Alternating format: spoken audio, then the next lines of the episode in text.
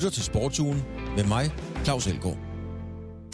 Lige præcis. Velkommen til Sportsugen. De seneste uger har Sportsugen været præget af krigen i Ukraine, og den krig har vi på ingen måde glemt, men i dag handler det primært om noget andet. Anne-Marie Rendum, OL-guldvinder i sejlsport, sætter sejl igen og går efter endnu en guldmedalje. 1,5 milliarder kroner kan en NFL-stjerne se frem til for en kontrakt, men samtidig er han involveret i 22 civile søgsmål, blandt andet vold mod en kvinde.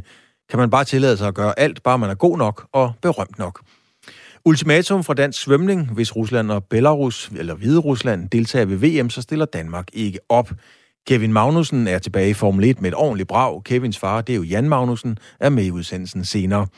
Der er voldsom kritik af dansk badminton, trods det ene fantastiske resultat efter det andet. Langer tidligere topspiller alvorlig kritik ud og bekymring omkring fremtiden i dansk badminton.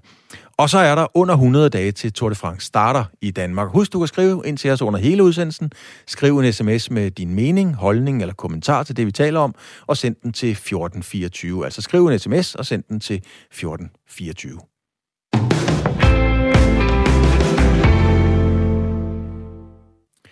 Der er guld i sigte, og det er der ganske enkelt, fordi Anne-Marie Rindrum er kommet ud af tænkeboksen og har besluttet sig for at gå efter endnu en triumf ved OL i Paris i 2024. Rindrum vandt OL-guld i Tokyo efter et episk drama med glædestårer, tårer i afmagt og tårer ud over alle Danmarks kakkelbord. Anne-Marie Rindrum, det var godt nok spændende, men det er historie nu. Du har nemlig sat kurs mod et nyt OL. Helt ærligt, Anne-Marie, har du nogensinde været i tvivl om, om du egentlig ville forsvare den medalje? øh, nej, det har jeg jo nok ikke. Øh, men jeg har givet mig selv lidt tid for at tænke over, om, øh, om jeg virkelig savnede det. Altså, det er jo meget intens, når vi er, øh, når vi er en del af, af ja, en kampagne øh, op, mod, op mod OL, og det har været rigtig mange år nu i den her, i den her verden. Så øh, jeg har givet mig selv lov til at, at prøve noget andet øh, og være lidt væk fra det, for virkelig at mærke sulten og savnet til, øh, til den olympiske sejlverden. Da vi sad, og det var et meget stort øjeblik for mig, skal du vide, og lavede interview ude i sejlklubben i Aarhus og kiggede ud over vandet, der fornemmede jeg på ingen måde en guldvinder, som var i tvivl om noget som helst. Hvad var det helt præcist, Rindum, du lige skulle tænke igennem? Jamen, det er svært at sige, men altså det, det er jo bare det her med at være væk. Altså man kan hurtigt blive øh, opslugt i, øh, i, i den verden, og det, altså, det er jo det forstår jeg godt, altså, fordi jeg elsker det, jeg laver, og, og det er jo meget, man er jo meget passioneret omkring det. Altså, man kan sige, for det er jo ikke uh, en sport, hvor man ligesom, uh, tjener så mange penge og, og den slags, så, så det kommer meget af, at man er passioneret omkring det, man, det, man laver. øh, og, og det er vigtigt, at, at, øh, at den er der. Øh, ikke fordi den nogensinde har været væk fra mit vedkommende, men, men jeg har bare øh, haft en lille tiltrængt pause til at ja, til at også gå i skole og få lavet nogle andre ting, og også holde lidt fri og sådan nogle ting. Så det har været, det har været vigtigt for mig efter, efter det her OL. Og så, øhm, man kan sige, der er jo ikke så langt til næste OL, som der har været til, til de andre. Så, øhm, så det er lidt nemmere også at sige ja til en kampagne mere. Mm. Man ser jo øh, bokser, der skifter vægtklasse for at blive motiveret osv. Bliver du i radial, laser-radialklassen, som din bådtype hedder, eller søger du nye udfordringer for at få ekstra motivation? Øh, jamen, det er faktisk både og, fordi at jeg er blevet en del af et hold, der hedder øh, det danske CLGP-hold, som er, øh, som er de her far, øh, ja, hurtige øh, katamaranbåde. Øh, så det håber jeg at, jeg, at jeg skal være en del af det, samtidig med, at jeg så skal bare læse jolle. Så det er ligesom de to ting, der bliver kombineret, øh, og det tror jeg kan gøre en, øh, en kæmpe forskel i forhold til, hvordan man, man arbejder øh, og jeg kan bruge øh, ting fra begge verdener øh, og ligesom hjælpe hinanden, fordi når, den, når alt kommer til alt, er det jo, er det jo så læst på, på vandet. Det er bare, øh, om man sejler 15 km i timen, eller 100 km i timen, eller sejler alene, eller sammen med et hold. Øh, det har begge to udfordringer og gode ting, og ja, det glæder mig rigtig meget til at, at se, hvordan de to de, øh, ligesom kan kombinere. Der er rigtig mange olympiske sejlere, som øh, kombinerer det med ikke kun for eksempel øh, øh, lasersejlads, så sejler de også noget andet ved siden af. Og det er simpelthen, øh, det giver en motivation i øh, begge klasser. Så det håber jeg, at det kan, det kan lykkes øh, begge projekter. Du er jo øh, forsvarende OL-guldvinder, du er kåret til verdens bedste sejler, og du har jo et CV, der øh, sætter dig ind som en af de dygtigste sejlere nogensinde. Jeg tillader mig, Rindum, at gå ud fra og konkludere, at når du tager en tur mere, så handler det også om en guldmedalje, eller lad mig spørge på en anden måde. Er en god indsats nok for sådan en som dig? Jeg tror, at vi er øh, så, øh, så gode nu i sportens verden til ikke at, at sige, at man skal gå efter guldet, fordi der er så mange andre ting, som også er vigtige, når man, øh, når man, når man bruger hele sit liv og tid på, på det her. Øh, der er så mange ting, der skal gå op i en højere enhed, og sporten kan jo nogle gange være øh, lidt uforudsigelig også. Det kan ske nogle forskellige ting, som jeg også viste i Tokyo. Øh, men altså, jeg vil da helt klart gøre min indsats for at for, for at stå øverst på podiet. Øh, det er slet ikke nogen hemmelighed. Øh, og jeg tror også, at vi har alle de ting, der, der skal til, men øh, det er klart, at der, der venter en lang, øh, hård træningsperiode ud foran, foran det. Og så kan man sige, at OL er jo, er jo sindssygt vigtigt, fordi det er det største øh, det er det største sportsevent i verden, og der er kun én sejler i hver klasse, der, der kommer med. Så det er super, super vigtigt. Men når alt kommer til alt, så er det også en uge ud af alle de mange uger. Øh, så man skal også kunne lide vejen derop til, og det, og det er det, jeg savner, og det er det, jeg glæder mig til at komme tilbage til. Lige om lidt, øh, Anne-Marie Rindrum, her til sidst, så skal vi høre skiberen fra den danske båd til CLGP. Du talte om det. Øh, den besætning er du, som sagt, en del af det, når det skal i gang med tredje sæson til, til maj. Det handler om en kæmpe katamaran på 50 fod, og noget helt andet end det, du, vi, vi har set dig sejle i. Hvordan vil du balancere, skal vi sige, arbejdet mellem de to meget ambitiøse ting? Jamen, det skal jeg jo, det skal jeg jo prøve at finde ud af. Øh, man kan sige, at øh, jeg har jo lagt en rigt, rigtig mange timer i, i Læser Radial, som nu hedder, nu har skiftet navn til Ilka 6. Øh, så det er klart, at jeg har, jeg har lagt rigtig mange timer i båden, så, så det handler ikke så meget om kvantitet, øh, hvad skal man sige, kvantitet, det handler mere om kvalitet, og det er det, jeg håber på, at, at øh, det bliver godt nok færre timer i, i, i øh, læsejollen, men, øh, men, men til gengæld så bliver det mere kvalitet, og det gør så at jeg måske har noget tid til at, at sejle mere i, i LGP-båden, øh, og det, øh, det tror jeg kun bliver, bliver en fordel, øh, fordi der er så mange ting, jeg, jeg stadig mangler at lære i, i den båd, som, som jeg så kan tage med tilbage til læseren, og også omvendt alle de, alle de ting, der sidder lidt mere på ryggraven i læserklassen, jamen dem, dem kan jeg så tage med over i, i lidt mere den professionelle del af verden. Så, så, øh, jeg tror, at øh, jeg tror kun, det bliver, det bliver godt for mig. Tak skal du have, Rindum. Du er med helt omme fra Australien. Nu skal vi faktisk til San Francisco. Rindum, tak fordi du havde tid for, til at være med. Selv tak. Tak det var altså direkte fra Australien. Nu skal vi til, øh, nu skal vi til San Francisco. Vi bliver ved sejlsporten, for i weekenden er der finale i verdens hurtigste sportsgren, sejlsportsgren CLGP. Det markerer slutningen på sæson 2, der samtidig er den første med dansk deltagelse. Danskerne har ikke gjort det store væsen, altså i stillingen, kan man sige. Så allerede inden finalen ligger de frem mod, kigger man frem mod næste sæson, øh, der starter ret snart. Og det har min kollega, det er Niklas Stein, talt alt om alt det med den danske skipper. Han hedder Nikolaj Seestad. Han fangede ham i går på en telefonforbindelse fra San Francisco, hvor finalen sejles. Altså for, for vores vedkommende, så er det sidste Grand Prix, kan man sige, i, i sæson her på vores hold, hvor, øh, hvor vi kan få lov at prøve en masse ting og lære en masse ting. Så for vores ambition, eller vores ambition er, at vi skal have et godt resultat, men vi skal også øh, trykke rigtig hårdt til, så vi finder, øh, så vi får nogle læringer, der er gratis. Fordi lige så snart vi starter på Bermuda om om halvanden måned med sæson 3, jamen så, er det, så tæller det, og det er den sæson, hvor vi rigtig gerne begynder at skulle, skulle ligge godt samlet. Så det er sidste mulighed for os til at prøve nogle ting af, at prøve nogle, nogle settings af på båden og, og sådan nogle ting, men samtidig vil vi selvfølgelig gerne have et godt resultat at slutte sæsonen af på. Så, så vi går efter et, et, et, et rigtig godt resultat. I uh, indtager en syvende plads i den samlede stilling. Hvad er et godt resultat uh, for jer? Jamen et godt resultat for os, det vil, øh, det vil være en, en podiumplacering her i San Francisco i, øh, i Grand Prix. Øh, samlet er det svært at gøre ret meget ved det øh, på den samlede stilling, men, men, men et podiumplacering i det her øh, sidste Grand Prix vil være et fantastisk resultat for vores hold. Hvis vi så allerede begynder at lukke sæsonen så småt ned, hvad, hvad har I så fået? Det er jo, det er jo øh, kan vi lige sige over for lytterne, det er første gang, vi har en dansk båd med i selv øh, GP, som er i gang med sin anden sæson. Hvad har I fået ud af at, øh, at prøve kræfter med det her? Jamen, vi vidste godt, at vores, øh, det er sæson øh, kan man sige, men det er vores første sæson, som du siger. Det, vi vidste godt, det ville blive svært, og vi vidste godt, det ville blive en sæson med en masse læringer og, øh, og fejl og sådan nogle ting. Men, men egentlig, øh, vi er lidt overrasket, positivt overrasket, hvor vi kan være med i, i mange kamprierne. Øh, så længe vi snakker i en let og en mellem vindstyrke, jamen så er vi, så er vi med i toppen. Øh, og så har vi lidt et svagt punkt lige nu her, der hedder den hårde vindstyrke, som, som vi ikke har mange timer i.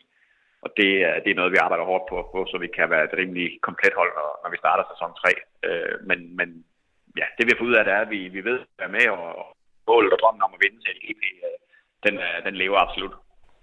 Da jeg snakkede med, øh, med dig og andre fra holdet, inden sæsonen gik i gang, øh, der var I jo selvfølgelig meget forventningsfulde, fordi det var første gang, øh, der var en dansk øh, båd med.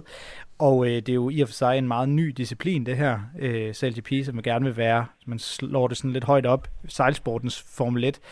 I var også meget øh, optimistiske, hvad angår øh, placeringer. Øh, nu ligger I så på næst sidste pladsen, inden I går ind til, til finalen her. Har det, øh, set ud fra ambitionerne, inden I gik i gang, været, været skuffende? Øh, både og. Øh, selvfølgelig vil vi gerne ligge højere, men samtidig, hvis man også kigger på pointene, øh, godt være, at vi ligger næstvis, men pointene er rigtig tætte.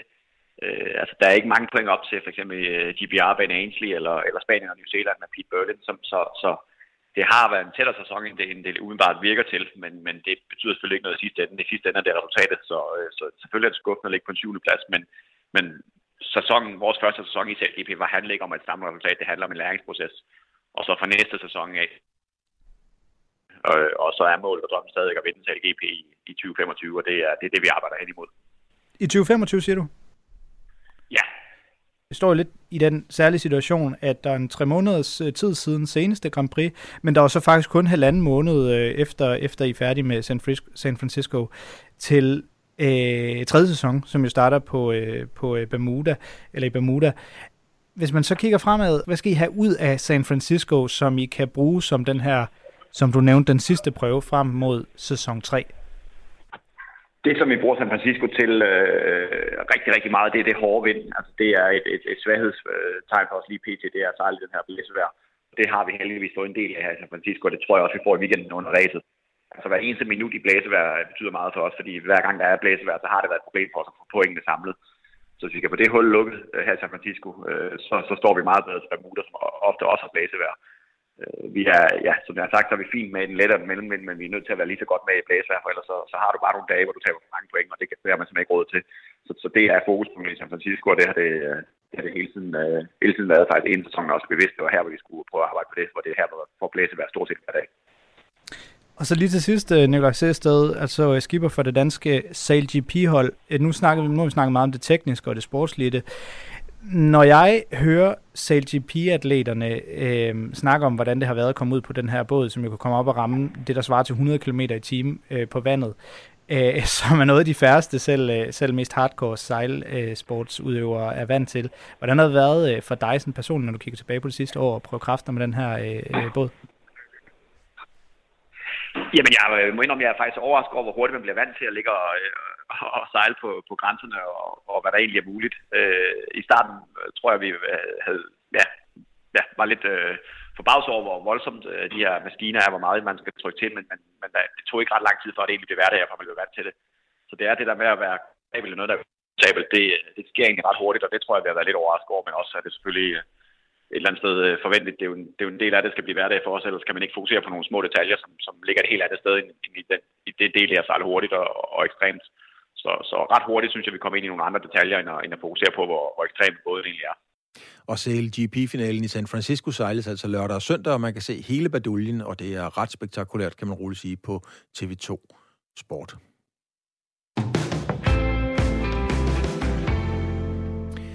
Mens internationale idrætsforbund nærmest har stået i kø for at udelukke atleter fra Belarus eller Hvide Rusland og Rusland, så har det internationale svømmeforbund, også kaldet FINA, været tilbageholdende. Til det kommende VM i Budapest i juni havde de russiske og belarusiske atleter fået lov til at dyste under neutralt flag og navn, men det faldt ikke i god jord. Blandt andet den danske svømmeunion, øh, der tidligere på ugen var ude at sige til DR, at hvis det blev en realitet, så ville danske svømmer ikke få lov til at deltage. Pia Johansen, du er bestyrelsesformand i Dansk Svømmeunion. Du er en af dem, der har lagt pres på FINA, og det har resulteret i, at der er blevet holdt møde i FINA onsdag aften. Hvad kom der ud af det møde? Altså helt præcist, kommer Rusland og Hvide Rusland eller Belarus til at deltage ved VM? Det gør de ikke. Øh, FINAs møde i går, det resulterede i, at øh, der ikke kommer øh, russiske atleter til VM i Budapest, ligesom der heller ikke kommer officials med fra Rusland eller Belarus øh, til VM. Var det et øh, synspunkt, det er jo et synspunkt, hvor I har stået meget stærkt på det, øh, Pia Johansen, men var der bred opbakning til det, eller var det en, der skulle, sådan, skulle den trumfes igennem? Ja, altså nu var jeg jo ikke selv til stede. Jeg sidder ikke i Kina, så jeg var ikke selv til stede ved mødet. Øh, men jeg vil da sige, at øh, der har været arbejdet intenst øh, fra europæisk side øh, på mange øh, kanter helt op til mødet. Øh, så det er ikke sådan, at, at jeg tænker, det var en selvfølge, mm. at det var den beslutning. Hvorfor tror du, Pia Johansen, at, at det har taget øh, de her udfordringer den her tid? Fordi i andre forbund, der er russerne og hviderusserne jo bare røget ud med det samme. Ja, altså, det, det er jo noget, jeg kun kan gætte på. Øhm, men, men i Kina er der jo over 200 lande fra hele verden, der er repræsenteret. Øhm, jeg kan gætte på, at der måske er nogle steder i verden, hvor man ikke synes, det her det er lige så vigtigt, altså at krigen i Ukraine er lige så vigtigt, som vi synes her i Europa. Det er jo ikke nogen hemmelighed, at i sport, der vil vi rigtig gerne stå på værdier som sammenhold og samme eksistens. Øh, vi synes så, at det skal være fredelig samme eksistens, og det, øh, det er der ikke rigtigt i Europa lige for tiden. Det kan man øh, desværre ikke påstå, Pia Johansen. Du har tidligere været meget markant i forhold til, at det var nødvendigt at få ryddet op i den europæiske svømmeunion, altså LEN. Og du er så selv blevet valgt ind i LEN for ikke så lang tid siden. Trænger der nu også til at blive ryddet op i FINA? Altså, øh, det, øh, det gør der måske nok. Jeg vil også sige, at Musala Hussein blev jo valgt i juni 21, lige præcis med den dagsorden at få ryddet op i FINA. Øh, det er helt sikkert et langt sejt træk, øhm, men, men jeg tror, at man er i gang i FINA, og måske er den her beslutning i virkeligheden et udtryk for, at man er på vej. Mm. Der sidder jo en russer i bestyrelsen i FINA. Øh, har det haft nogen indflydelse på, at det måske har taget noget tid at komme til nogle beslutninger? Jamen, det kunne jeg sagtens forestille mig, at det har. Ligesom jeg også godt kunne forestille mig, at det, at der skulle have været afholdt VM i Kazan i december, også har haft en betydning for, at beslutningen har trukket noget i langdrag. Mm. Tyskland og Polen har været ude at sige, at man ikke ønskede russiske og belarusiske atleter til VM. Øh, det sagde du også, som nævnt tidligere på ugen, til, DM, øh, til, D, til DR hedder det. Og der blev skrevet om, at der har været en fælles nordisk erklæring på vej for at få atleterne udelukket. Den kom aldrig. Ja. Eller også har den gået min næse forbi. Men hvor strandede den henne? Ved du hvad, den kom aldrig. Øh, det er jo noget, vi hele tiden har diskuteret. Det har ikke øh, været nogen hemmelighed, heller ikke i toppen af Kina, at de nordiske lande var på vej. Øh, det skulle jo lige igennem alle bestyrelserne, og vi, vi var, altså, den er for så vidt klar til at trykke på knappen. Men, men det er jo også en vurdering af, hvem er det, der skal ud først, og vi samarbejder også med resten af Europa. Og, og jeg synes, det var rigtig fint, at øh, både Frankrig og Tyskland og Schweiz og, og så videre, at de øh, gik ud. Øh, og vi, øh, de, de læser jo medier, øh, også danske medier, i øh, øh, hele vejen øh, rundt i verden. Så der er heller ikke, det er heller ikke gået nogens næse forbi, at, øh, at jeg har været ude, og at, at både den, den norske og den svenske formand også har været ude i deres medier. Øh, så, og så på det tidspunkt, der finder de jo ud af, når okay, Norden mener det nok, de gør det. Øh, ja. Så jeg tror, at vi som et samlet Europa har været med til at lægge det rigtige pres, så vi fik det resultat, vi gerne vil have. Pia Johansen, du er bestyrelsesformand i Danmarks Svømmeunion. Tusind tak, fordi du har tid og mulighed for at være med. Tak skal du have.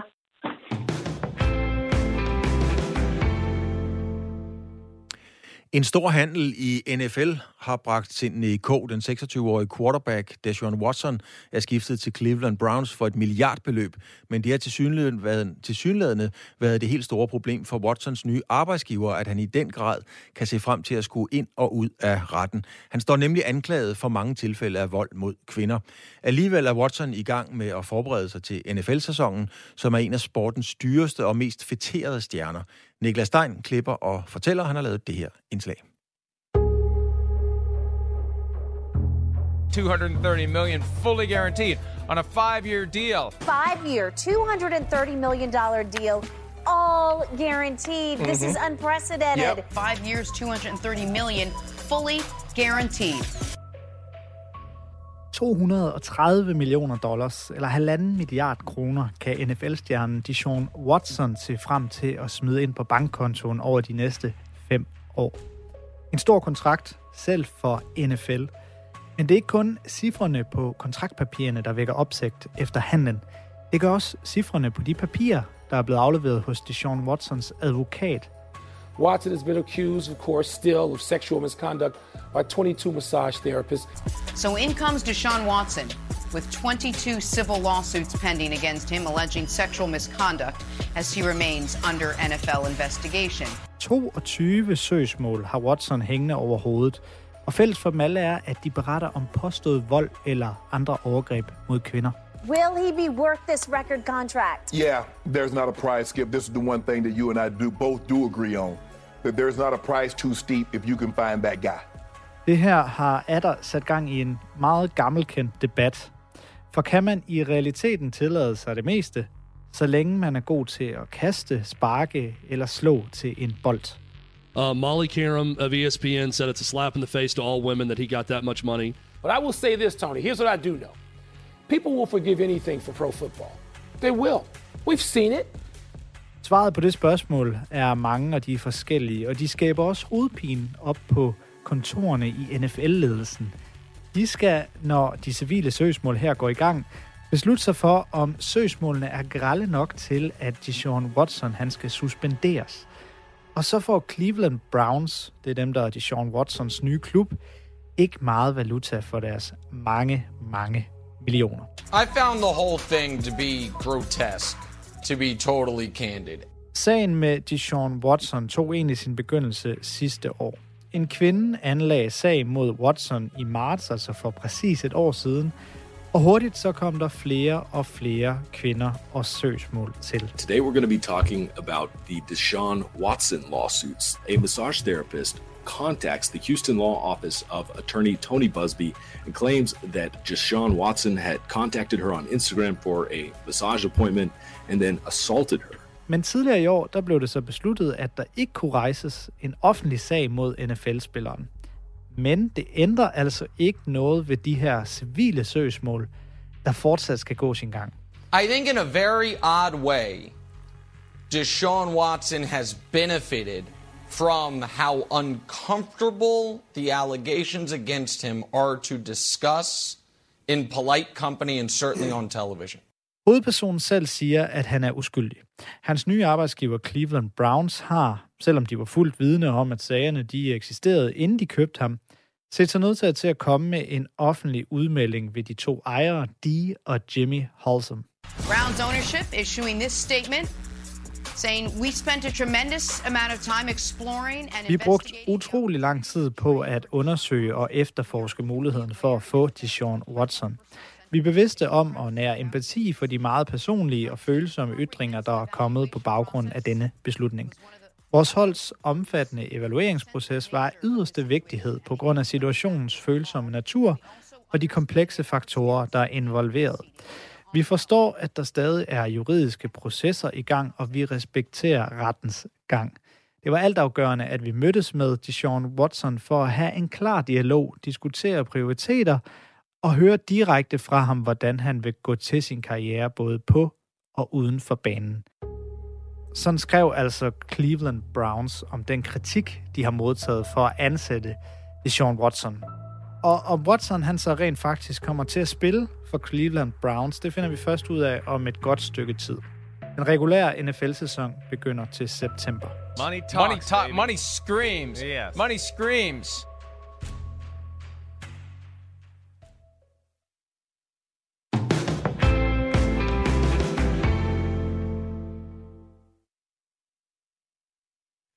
Kevin Magnussen er tilbage i Formel 1-feltet i Haas-raceren, som man jo har siddet i i hele fire sæsoner tidligere. Kevin Magnussen forlod ellers Haas-teamet i 2020 primært, fordi holdet skulle have tilført en masse penge. Det fik Haas så sammen med den russiske racerkører Mazepin, øh, hvis far ifølge mange eksperter og medier kom med omkring 300 millioner kroner. Men den russiske invasion af Ukraine gjorde Mazepin uønsket i Formel 1, og så ringede Haas-teamet til Kevin Magnussen og tilbød en flereårig kontrakt. Kevin Magnussen sagde så tak for tilliden og kørte en sensationel femteplads hjem i det første løb i Bahrain. Jan Magnussen, du er selv tidligere Formel 1-kører, men du er bestemt også Kevins far. Jan Magnussen, det var jo din søn, der leverede resultatet. Hvordan oplevede du det? Vi har lige en lille smule tekniske problemer for at lige at vide, og vi er ved at ringe øh, Jan Magnussen op igen igen. Han er derude, men øh, vi kan ikke rigtig få ham ind i studiet øh, vi kan få Andreas Mogensen til månen, men kan vi få Jan med? Hej Magnussen, er du der? Ja, det er, dej, det er dejligt, Jan. Jan, øh, det er du er jo far til, til, til, til Kevin, og hvordan oplevede du ja. Sønneke, da han kørte den her sensationelle femteplads hjem? Ja, men altså, jeg sad jo herhjemme. Jeg tror ikke derned. Øh, men øh, jeg sad hjemme og, og, og oplevede løbet, ikke? og det var fantastisk at se, øh, at øh, efter al den tid ude af bilen, øh, øh, og specielt i løbet, altså han kunne holde til distancen, og hans fysik var stærk nok, øh, fordi han havde bestemt ikke øh, trænet, som om man skulle være Formel 1-kører øh, det sidste års tid. Det var nogle, en anden træningsmåde, han har, har, øh, har skulle, altså den anden måde, han skulle træne på for at køre sportsvogn, ikke? Så mm. og jeg er okay, mega stolt. Fantastisk resultat.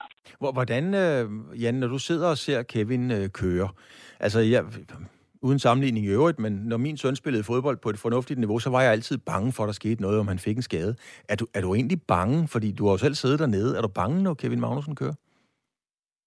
Nej, jeg, jeg, generelt så er jeg sådan mest nervøs for, at han ikke skal opnå det, han går efter. Ikke? Øh, og det, det, det er jo både på, på lang sigt, men også på meget kort sigt, når man sidder og kigger på løbene. Ikke? Hvis man ved, at han har nogle, en mulighed for et eller andet. Ikke? Og hvis det så fejler, at han får øh, ramt en, eller bliver ramt af en, ikke? Og, det, og også tingene ikke går, så det er det, jeg er mest nervøs for, at øh, øh, jeg vil sige, sikkerheden i, i motorsport er jo efterhånden øh, det er så sikkert, som det nok kan blive. Mm. Øh, der er selvfølgelig en risiko, øh, og jeg kan ikke forestille mig noget værre, end, øh, end han kommer til skade, men, men, øh, men det vejer ikke så tungt hos racerkører. Øh, altså, hvis, hvis, hvis racerkører havde, havde tænkt på den måde, så kører de jo ikke race, jo.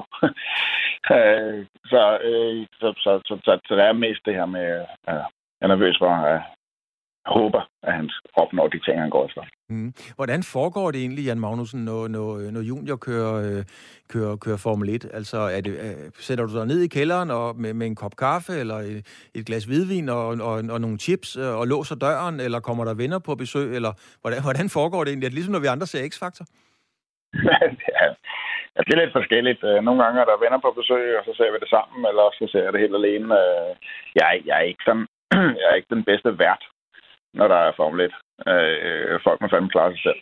øh, så jeg kan se, øh, så jeg kan se race, ikke? Men, øh, men, men, men, så det bliver lidt på mindre præmisser, ikke? Mm. Nu, så vi jo, nu sad vi jo der og så øh, Kevin køre ind på den her helt sensationelle øh, femteplads. Sådan blev det i hvert fald udlagt, og det var ganske flot. Er det racerens, er det racerens potentiale? Skal vi forvente, og, og, og, og kan vi tillade os at forvente at se Kevin i top 4, 5, 6, eller var det specielle omstændigheder, der gjorde det den her gang? Jamen, der, der var jo lidt uh, specielle omstændigheder. Red, at Red Bull ikke uh, gennemførte med nogle af bilerne, uh, gav jo selvfølgelig uh, to placeringer der til sidst. Ikke? Så, så, så, så det var en reel syvendeplads, hvilket var fantastisk flot. Uh, og syvendepladsen er best of the rest. Og det er det, som Haas går efter. Haas har jo hverken haft udmeldinger øh, om at vinde VM eller være topteam eller noget, men de vil være i toppen af midterfeltet. Og det er syvendepladsen. Øh, så, det, så, så, så det ramte man. Men jeg tror, man skal passe på med at drage nogle konklusioner øh, for hurtigt. Der skal gå en 3-4 løb, for, før man finder ud af, hvor er de øh, helt reelt. Og så skal man holde meget øje med, om, om Haas skal følge med i det her udviklingsræs, som, øh, som starter nu, eller som allerede er i gang. Mm. Øh, fordi det er helt nye biler, og alle har jo en masse planer for, hvordan de kan få de her biler til at køre bedre og få udviklet dem. Øh, og, og det skal Haas jo kunne følge med, øh, med, med de andre, men, men det startede et rigtig godt sted, meget bedre end folk havde, havde troet. Så, så selv når du tager farbrillerne af og bliver hardcore ekspert på motorsport, så, så var det måske over forventning? Jeg har kun farbriller på. så, så, øh, men, det, men øh, jeg var vanvittigt glad og stolt over, hvad der skete. Det er fantastisk, Jan Magnussen. Øh, tillykke til dig, og ikke mindst tillykke til Kevin. Tak, fordi du havde mulighed for at være med. Tusind tak. Hej. Den tidligere badmintonspiller Joachim Fischer er bekymret over dansk badmintons fremtid. Han er ude efter både danske spillere og badminton Danmark. Og her nævner jeg lige nogle af Fischers synspunkter. Der bliver ikke lagt nok træningstimer i dagligdagen. Der skal investeres flere penge, så de asiatiske lande ikke stikker af fra os. Fischer savner både udstråling og glæde over spillet, og der skal hives ekspertise ind i badminton Danmark. Joachim Fischer, det er dig, der siger alt til det, til alt det her. Du er tidligere badminton, top badmintonspiller og nu badminton-ekspert på TV2 Sport. Øh, det er noget af en liste, vi ramser op her. Øh, er det det hele, der er galt i dansk badminton? Det lyder nærmest sådan.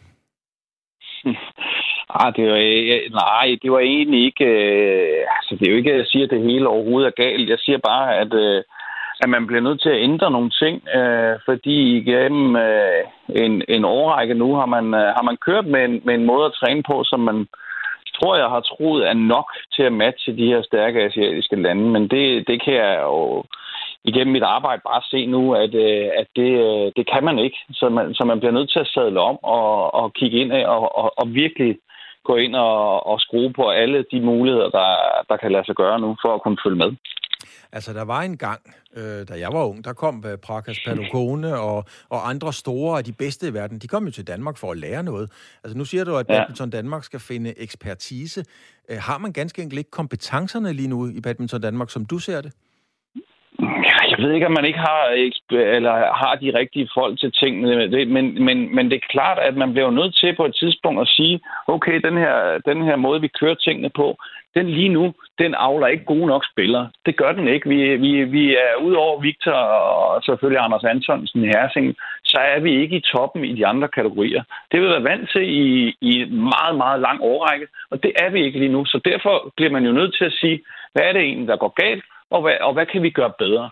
Og derfor tror jeg, at man bliver nødt til at sige, bliver nødt til at ansætte nogle, øh, eller måske have, have mulighed eller øjne, at det, vi måske bliver nødt til at kigge nogle andre steder hen, end måske bare på vores eget lille, øh, lille land nu, fordi øh, det er måske ikke det, det er måske i sidste ende ikke nok mere. Mm. Du, du, du siger, at du savner udstråling og glæde over spillet. Når jeg tænker tilbage, ja, Paul Erik Højer, han rev sin trøje stykker. men, men ellers så man jo ikke meget Morten Frost. Du, du kunne jo ikke se på Morten, om han havde ondt i foden, eller om han havde vundet over England. Altså, hvad, hvad er forskellen på spilglæden i dag og, og så tidligere? Nej, men, men forskellen på Paul Erik og Morten Frost var, at man kunne se, når de gik på badmintonbanen, så havde man, kunne man se på dem, at de havde en tro på, at de kunne vinde deres badmintonkampe. Mm-hmm. Jeg synes desværre lidt, at øh, når jeg ser vores, vores spillere så godt på banen over til England, så, så har de ikke den der udstråling. Øh, det er selvfølgelig også et problem, at der heller ikke er så meget succes andet end til vores herretingspillere. Så det, så det er jo sådan lidt der, hvor det hænger sammen. Det er også den, derfor, jeg siger, at man bliver nødt til at gøre noget nu, fordi ellers så, løber, så bliver vi altså løbet midt over, og vi er en kæmpe stor badminton-nation Danmark. Vi er meget respekteret i hele verden. Men jeg kan også mærke, at de andre lande begynder også at tænke, hvor fanden, øh, hvor fanden bliver jeg lige i øjeblikket? Mm. Vi har, vi har talt med din kollega og badminton-ekspert Jim Laugesen på, på, på TV2, ja. og han er meget enig med det, du siger øh, med debatten her, men han mener også, at den er mere omfattende end som så. på en gang at høre i min bog er det svært at skrive i en klumme om, øh, om dansk badminton og de udfordringer, man står i. Det er meget mere nuanceret end det, og det synes jeg bare er en spændende debat at tage, fordi det er et, et stort projekt, der skal vendes lidt, hvis øh, dansk badminton skal, skal bevares de næste mange år. Jeg øh, har, er stor badminton-elsker af dansk badminton, og har også altid sagt til mig selv, at der kommer jo altid en ny. Men jeg er også ved at miste lidt troen på, at det bare sker af sig selv. Jeg tror, vi skal til at, at se, at der, vi er nødt til at tage nogle tiltag tilbage til lidt, hvor vi var før. Og der er for mig at se klubstrukturen øh, i dansk badminton ekstremt vigtig. Og den måde, man er i en klub på som spiller, og udvikler sig, den er bare vigtig, fordi du kan ikke bare tænke, at Dansk Badmintonforbund bare kan få et, et rådende æble og, og, og så lave det helt perfekt. Altså, de skal jo også have noget at arbejde med. Laugesen kigger ud i klubberne. Øh, Fischer, hvad, hvad er det ude i klubberne, øh, som både du og Laugesen mener, der kan være et problem, der skal øh, arbejdes med? Jamen, det er, jeg, jeg var også selv inde på det i min skrivelse, at, at der skal være et bedre samarbejde mellem klubberne og også blandt, mellem forbundet. For som Jim også helt rigtigt er inde på, øh, så, øh, så når forbundet, eller vores, hvor, når spillerne engang kommer og bliver optaget på landsholdstræning, øh, som, som forholdsvis øh, voksne mennesker, så er der jo nogen, der skal have lavet arbejdet øh, med dem inden. Øh, og det er jo i klubberne, alle de her spillere har deres omgang, øh, inden de er gode nok til at komme på landsholdstræning. Så vi skal være bedre til at, til at sende dem derind. Vi skal have et bedre samarbejde, men det er en lang, lang, øh, altså som Jim også er inde på, der skal, det, det, er en, det er en lang tørn, fordi at, øh, at, at, at vel og værke klubber og forbund skal arbejde bedre sammen, end de gør lige nu. Og lige nu er der ikke et særligt godt samarbejde. Hvorfor er der ikke det? Altså, jeg, en, en parallel, øh, jeg har i tidens løb fuldt dansk amatørboksning, hvor der ikke var noget samarbejde mellem klubberne og DABO, fordi i klubberne var man sikker på, at man kunne det hele meget bedre selv. Er det den samme problematik, du møder her? Det tror jeg lidt desværre, det er. Øh, jeg tror, at man... At i hvert fald er man blevet lidt for snæversyn, og man har været lidt for sikker nogle gange til at tro, at man bare kunne blive ved med, som Jim også er inde på, at udvikle de her verdensstjerner. Nu, nu udvikler vi dem bare ikke, ligesom vi gjorde engang. Og vi bliver ved med at stå og tænke, ja, ja, de kommer også. Men de kommer bare ikke lige i øjeblikket. Og det er jo derfor, vi som, som såkaldte, som man kalder os eksperter, bliver nødt til at kigge kritisk på det her. Og lige nu, der skal der altså ske noget nyt. Og det er også derfor, vi er alle sammen inden for det, vores badminton, alle badminton elsker. Vi er bekymrede for, øh, om vores udvikling er gået i stå. Tak skal du have, Joachim Fischer, tidligere top badmintonspiller og nu ekspert hos øh, TV2 Sport. Tak fordi du havde mulighed for at være med. Tak skal du have. God dag. Hej. Hej, hej. Altså en øh, voldsom øh, kritik rettet mod øh, badmintonforbundet, og den skal vi selvfølgelig, øh, den skal de have lov til at svare på. Jeg nævner lige igen nogle af de ting, som øh, Joachim Fischer pointerer fra TV2's klumme. Der bliver ikke lagt nok træningstimer i dagligdagen, der skal investeres flere penge, så asiatiske lande ikke stikker af fra os. Der bliver, savnet, der bliver savnet udstråling og glæde over spillet, og så skal der hives ekspertise ind i badminton Danmark. Jens Meibom, velkommen til. Du er sportschef netop i badminton Danmark. Ser det virkelig så sort ud for dansk badmintons fremtid, som vi hører to eksperter sige her? Nej, det mener jeg grundlæggende ikke, det gør. Og øh, det er jo interessant, for det, det er jo sådan et spørgsmål, øh, som jeg blev konfronteret med lige siden jeg startede for fem år siden. Øh, og det gjorde jeg også sjovt nok, da jeg var landstræner for, for 20 år siden med Camilla Martin og Peter Gade. Der var samme bekymring omkring, øh, kan vi nu fortsætte vores succes? Og det tror jeg også er bare en præmis for, når vi er så succesfulde som program. Altså der er altså bekymring for, kan vi nu fortsætte det her? Det betyder ikke, at vi ikke har et kæmpe arbejde foran os, men jeg kan, jeg, jeg, jeg kan ikke genkende den med sin bekymring, som, øh, som Fischer giver udtryk for. Øh, det mener jeg ikke er... Det, det sådan ser jeg det slet ikke, øh, for at være helt ærlig. Men jeg anerkender selvfølgelig, at vi, vi har nogle kategorier, hvor vi har arbejdet foran os, og det er jo ikke noget ny historie. Det har vi jo fortalt de sidste to-tre år også. Så det, på den måde er vi ikke uenige omkring det. Men jeg deler bare ikke hans grundlæggende bekymring. Altså, vi hører en bekymring fra Fischer, vi hører den fra Laugesen. Nu skal du lige høre Carsten Mogensen, også tidligere topspiller på allerhøjeste niveau. Han er også bekymret for, for fremtiden, ligesom Fischer. Prøv lidt med her hvis man ikke stopper op og får vendt bøtten på, på hovedet, han har sagt, så, så kommer det til at tage lang, lang, lang, lang tid, for at vi får nogen tilbage øh, i, i den absolut top. Den, den måde, jeg ser det på, det er, jo, det er jo, som Fischer også skrev i hans artikel, det, det er jo ikke fordi, øh, at man er sur, men, men man er nok bare mere bekymret for, for spillerne og for, for, for badminton generelt i Danmark, når man har været vant til at spille med om det sjove. Og det er vi også med Victor, men det er godt nok også øh, det er lidt, at vi hænger vores hat på Victor som den eneste øh, hver gang. Hvad indtryk gør det på dig, Jens Meibom? Fordi nu er det jo tre meget etablerede øh, øh, badminton-navne, som her kommer med bekymringer og, og beskyldninger om, at det ikke er godt nok, ganske enkelt.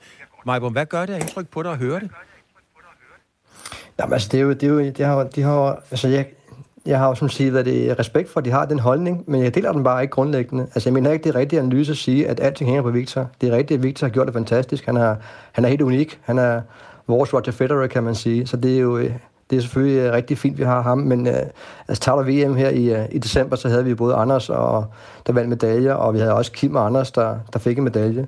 Men det er klart, at vi har nogle kategorier, hvor at, øh, udsigten til medaljer er lidt længere fremme, og det har vi været ærlige om fra starten af, at der har vi nogle unge spillere, vi synes er, er lovende, men man laver ikke de spillere her lige med, med inden, for, inden for nogle få år. Det tager lang tid, især vores dubbelkategori, at udvikle dem. øh, og vi synes, vi har nogle spændende spillere på vej. Og det er det sådan, Claus, i et elitesportsystem, at der er cykluser. Det her, altså, du, hvis du går tilbage og kigger på Kina, Kina er ikke særlig stærk nu i herrsing og herredobbel. Det var det for nogle år siden. Korea har været helt væk. Indonesien har været helt, helt væk i herredobbel også for 10 år siden. Der er cykluser i et program, og når vi mister spillere, eller både Fischer og Bo og Nuller og Chris og Jul, der har vi sagt fra starten af, at det tager tid for ligesom at komme op igen. Øh, det kan vi, jeg kan sagtens forestille mig måske, at vi når en gang Victor han stopper, og andre stopper, at så måske vores stopper vi er stærkest i igen. Altså ideen om, at vi skal være stærke helt til hver en tid i fem kategorier, det, den er urealistisk, og det har aldrig været tilfældet i dansk badminton. Men selvfølgelig skal vi altid være konkurrencedygtige. Og jeg kan bare, bare nævne, at vi har jo nået vores målsætninger om eneste år, undtagen et i, i samarbejde med Team Danmark af. Øh, og vi har, øh, flere år har vi overgået dem. Og det, for, det forventer vi også at kunne gøre i fremtiden også. Det betyder ikke, at vi kommer til at vinde guld i alle fem kategorier. Altså hvis det, hvis det er ligesom det, der er, er mål, modsætningen for, for det, vi skal måles på, så kommer vi til at skuffe folk. Men hvis vi er konkurrencedygtige til alle vores store mesterskaber, og vi skal til nogen, der er, der er relevant i forhold til at kunne vinde medalje til Danmark, det er vores mål. Øh, og det forventer vi også at kunne gøre, både nu og her selvfølgelig, men også i fremtiden. Men Jens Meibum, altså det er jo også en kendskærning, at uh, Victor Axelsen har jo pakket sin kuffert og taget til Dubai. Kunne det ikke også være et udtryk for ting, tingenes tilstand? Nej, sådan oplever det ikke, og det er ikke det, Victor har givet udtryk for. Altså, Victor er blevet øh, all mester, øh, verdensmester og OL-mester, øh, da han var en del af programmet, og han var hjemme tre uger før All England, og jeg er meget glad for det. Det er vi også selv. Øh, har haft en god forberedelse frem til All England. Altså, det der med at, at skrive Victor ud af ligninger og sige, at han har intet at gøre med dansk badminton, det synes jeg også er alt for unuanceret. Øh, selvfølgelig havde vi foretrukket, at Victor var blevet hjemme. Øh, vi har respekt for hans beslutning, men at, øh, at det er udtryk for, at noget galt, det er slet ikke det, han udtrykker selv over for os, og vi har et fint samarbejde med ham. Igen, jeg synes, det er alt for unuanceret, hvad det er tolkning på, på, på, på hans flytning. Mm. Når jeg lytter til dig, Jens Barbe, så lyder det som om, at du har svært ved at tage den her kritik seriøst. Nej, altså jeg, jeg, jeg anerkender, at vi, at vi har et hårdt arbejde for os i forhold til nogle kategorier. Det lægger vi ikke skjult på, at, øh, at vi har nogle kategorier, hvor vi gerne vil være bedre, og vi også historisk har været bedre. Der arbejder vi stenhårdt på, og det forventer vi også, at vi kan gøre. Men ja, det er bare, hvad jeg prøver at appellere til, det er en forståelse for, hvad det tager tid, og at øh, vi altid har haft den her bekymring i dansk badminton. Det kommer vi også have fremadrettet også. Når gang Victor stopper, så vil man være bekymret for i forhold til herresinglen. Hvad sker der så?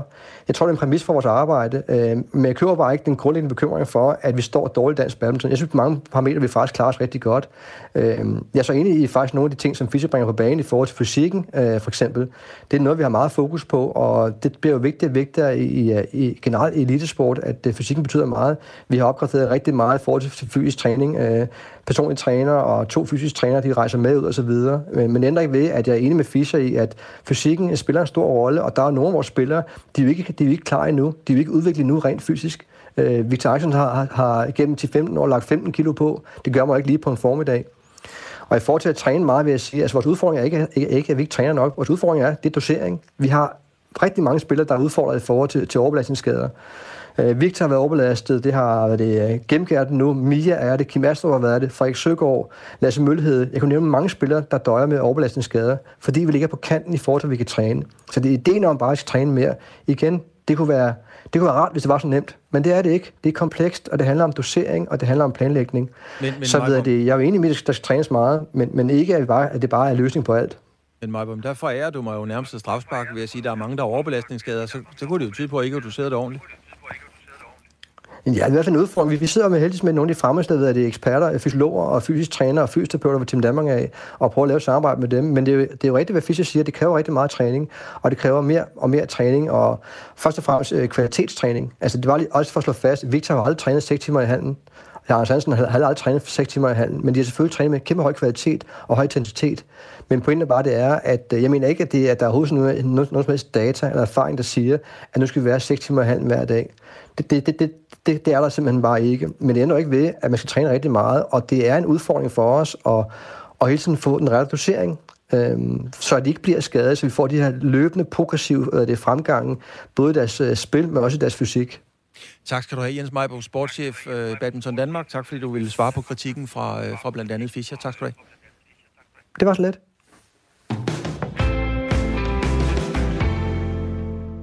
Mens de russiske styrker forsøger at indtage Ukraine, har sportens verden travlt med at smide russerne ud af international sport.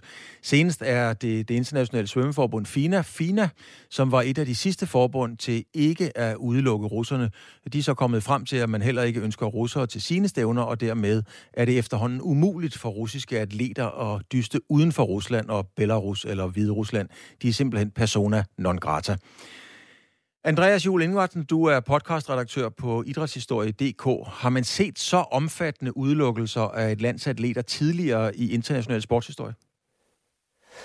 Øh, nej, det, eller, det har man, men, men man skal, det er få gange i historien, så det her det er helt ekstraordinært. Men altså, hvis jeg skal fremhæve noget, så skal man altså tilbage til sådan noget som efter 2. verdenskrig, hvor Tyskland, Italien og Japan jo blev udelukket fra OL i London i 1948, fordi de jo var de tabende nationer efter 2. verdenskrig. Og så et andet eksempel, det kunne være i 60'erne, hvor Sydafrika blev ramt af det her såkaldte sportsboykot fra hele verden på grund af apartheid, som betød, at man ikke måtte være med ved internationale sportsbegivenheder, og man måtte ikke invitere internationale sportsatleter øh, ind i landet til sportsbegivenheder. Og det var altså en, boykot, der stod på helt fra 64 til, til 88. Men altså siden da har vi ikke set noget tilsvarende, så det er ekstraordinært det her. Hvor, hvor ekstraordinært, hvordan adskiller det sig nu fra tidligere? Altså, kan du prøve at uddybe det? Jamen altså, igen, sammenlignet med, med Sydafrika, så er Rusland jo en kæmpe nation, og en kæmpe sportsnation, så det her det har jo trådet ind i mange, mange flere dele af sporten, og bliver derfor globalt set en, en meget, meget større ting, fordi de spiller så stor en rolle både i at afvikle sportsbegivenheder, men det er jo altså også russiske atleter, der tit er til tops på medaljeskamlen ved olympiske lege eller til andre store internationale sportsbegivenheder.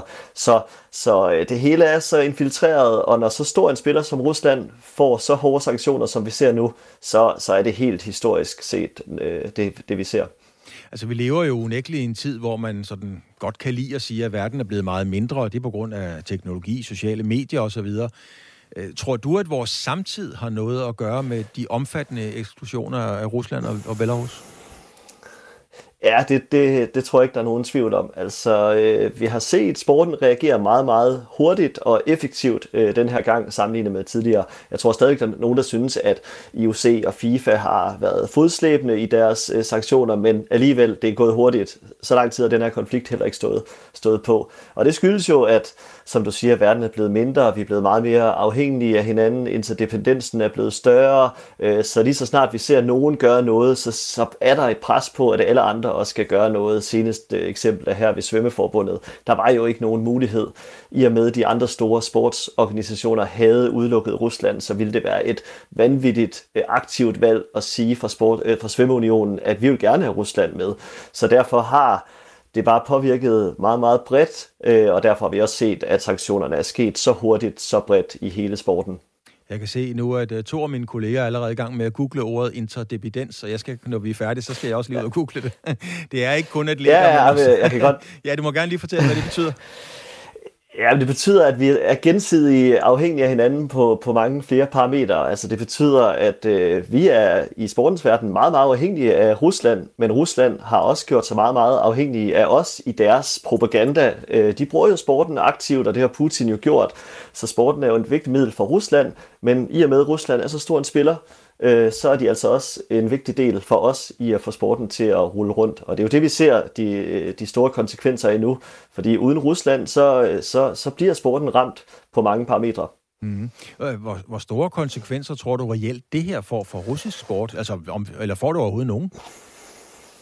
Ja, altså det har allerede fået kæmpe store konsekvenser, og de vil selvfølgelig vare ved. Øhm, det er umuligt at forestille sig, at de for eksempel vil få tildelt nye sportsbegivenheder, imens den her konflikt står på. Jeg tror heller ikke, de store internationale sportsorganisationer inviterer dem ind i det gode selskab igen, før konflikten den er, den er overstået. Men øh, når det så er sagt, så synes jeg, at øh, vi igen ved at se historisk set på det, så har sporten jo været en eller anden form for tilgivende øh, symbolpolitik øh, tidligere. Altså, Italien fik lov til at afholde øh, OL i 1960, øh, Tokyo OL i 64, der var øh, OL i München i 72, så de tabende krigsnationer efter 2. verdenskrig fik jo lov til at komme tilbage i det fine selskab.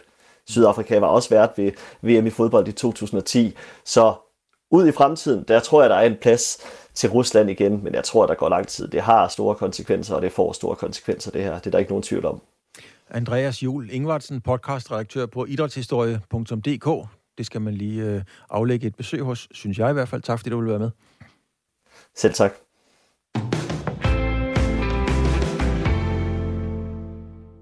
I dag er der 99 dage til starten går for Tour de France i Danmark, og det er jo en af verdens aller, aller største sportsbegivenheder, der kommer til Danmark, når den gule føretrøje skal overrækkes. Lille Dannevang lægger nemlig asfalt til tre etapper mellem København og Sønderborg. Og forberedelserne er nu inde i den aller sidste fase. Alex Petersen, du er talsperson for turorganisationen eller sekretariatet i, i Danmark.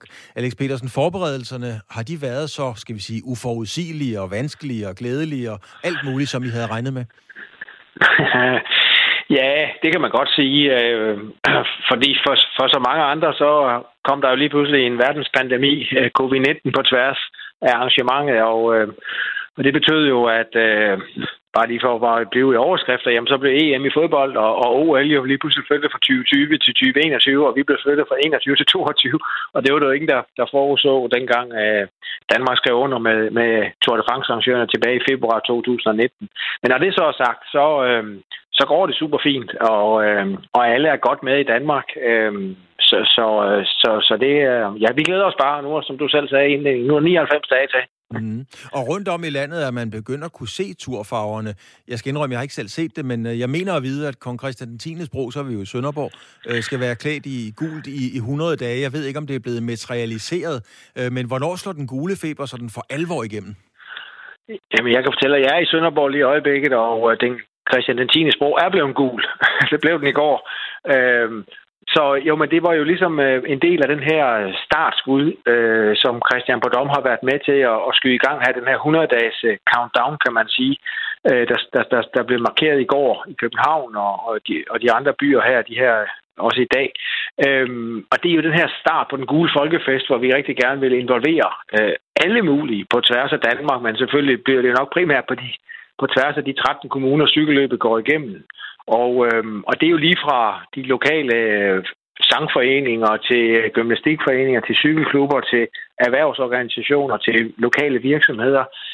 Det er øh, alle mulige gode folk, private folk, der, der har sat nogle forskellige aktiviteter i gang. Og når jeg lige kigger på vores eventkalender ind på vores website, leturcph.dk, så øh, er der knap 200 events, der er registreret, øh, der skal løbe af stablen fra nu af og så frem til juli måned. Så det er jo vildt glædeligt, og, øh, og det er jo virkelig en markering af, at Tour de France kommer, og den her gule folkefest, som vi også gerne vil skabe ved at have Tour de France i Danmark. Der har jo ikke kun været opbakning. Det er der aldrig nogen steder i verden, når der er Tour de France. Der er også noget, øh, noget opposition. Har der været mere modstand, øh, end I måske havde regnet med eller frygtet i, i forbindelse med hele planlægningsarbejdet? Øh, nej, overhovedet ikke. Øh, selvfølgelig har der øh, i, i, i den spæde start, altså det var jo sådan de første to og et halvt år, altså fra maj 2012 og så til efteråret 2014, der var det min kammerat Joachim og jeg, der ligesom var de eneste i Danmark, der arbejdede på det her projekt og forsøgte at overbevise Christian på dom om det. Men da vi skulle have det, kan man sige, det officielle på Danmark på, på, på, med på holdet, øh, har borgmestre, ministre, øh, ja, sågar kronprinsen jo bakket 100% op øh, om det. Og, øh, og der har ikke været øh, der har ikke været nogen øh, sådan øh, store showstops undervejs øh, efter at øh, Joachim og jeg fik ligesom også overbevist det officielle Danmark om at der var en chance for at få Tour de France til Danmark. Så der har været der har været super god opbakning hele vejen rundt øh, fra fra Danmark gav budet der i, i juni 2016 og så frem til nu. Altså livet, øh, Alex, er jo i dur og mol, og her til morgen hørte jeg en meget, meget smuk ting i dur. Det var, jeg tror, det var, øh, var det Sønderjyllands Symfoniorkester, hvor Leif Meibom har skrevet en vanvittig smuk sang, som vi spillede her i radioen. Det er sådan det mundre, det er det glade, det er det livsbekræftende. Men som du selv også sagde, så har der jo været nogle andre udfordringer. Der var en pandemi, og nu er der faktisk startet en krig også, og det er jo noget rigtig møg, kan man sige. Har I planlagt nogle statement i forhold til sådan en begivenhed på et eller andet niveau?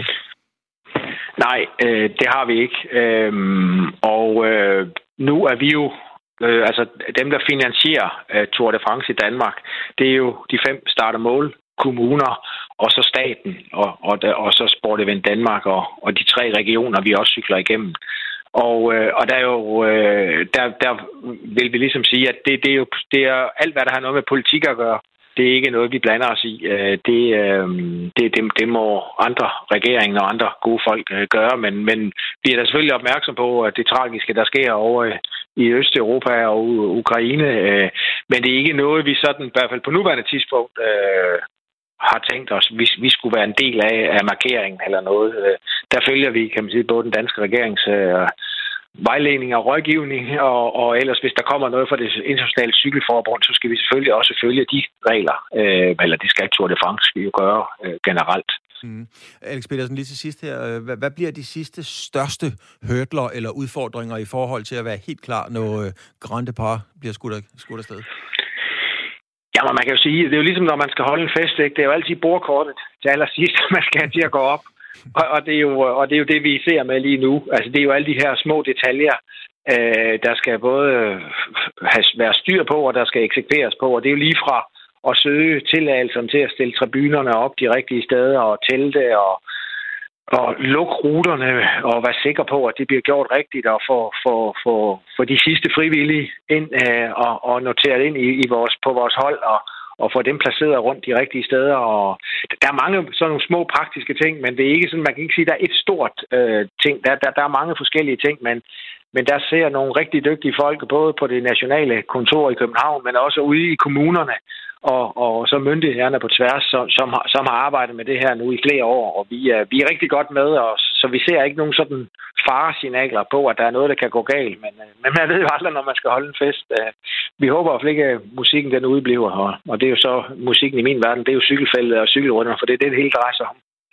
Tak skal du have, Alex Petersen, talperson for organisationen eller sekretariatet omkring Tour de France øh, i Danmark. Tak skal du have, Alex, fordi du var med. Velbekomme. Og det var vel nærmest, hvad vi nåede. Ikke bare vel nærmest, det var, hvad vi nåede i sportsugen i denne her omgang. Vi var forbi Anne-Marie Rindrum, olympisk guldvinder, som kommer tilbage, forsvarer sin guldmedalje.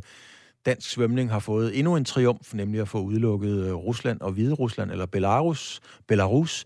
Der er ballade dansk badminton, det mener i hvert fald nogle eksperter. Sportschefen han maner til besindighed og siger, at det går egentlig som det skal.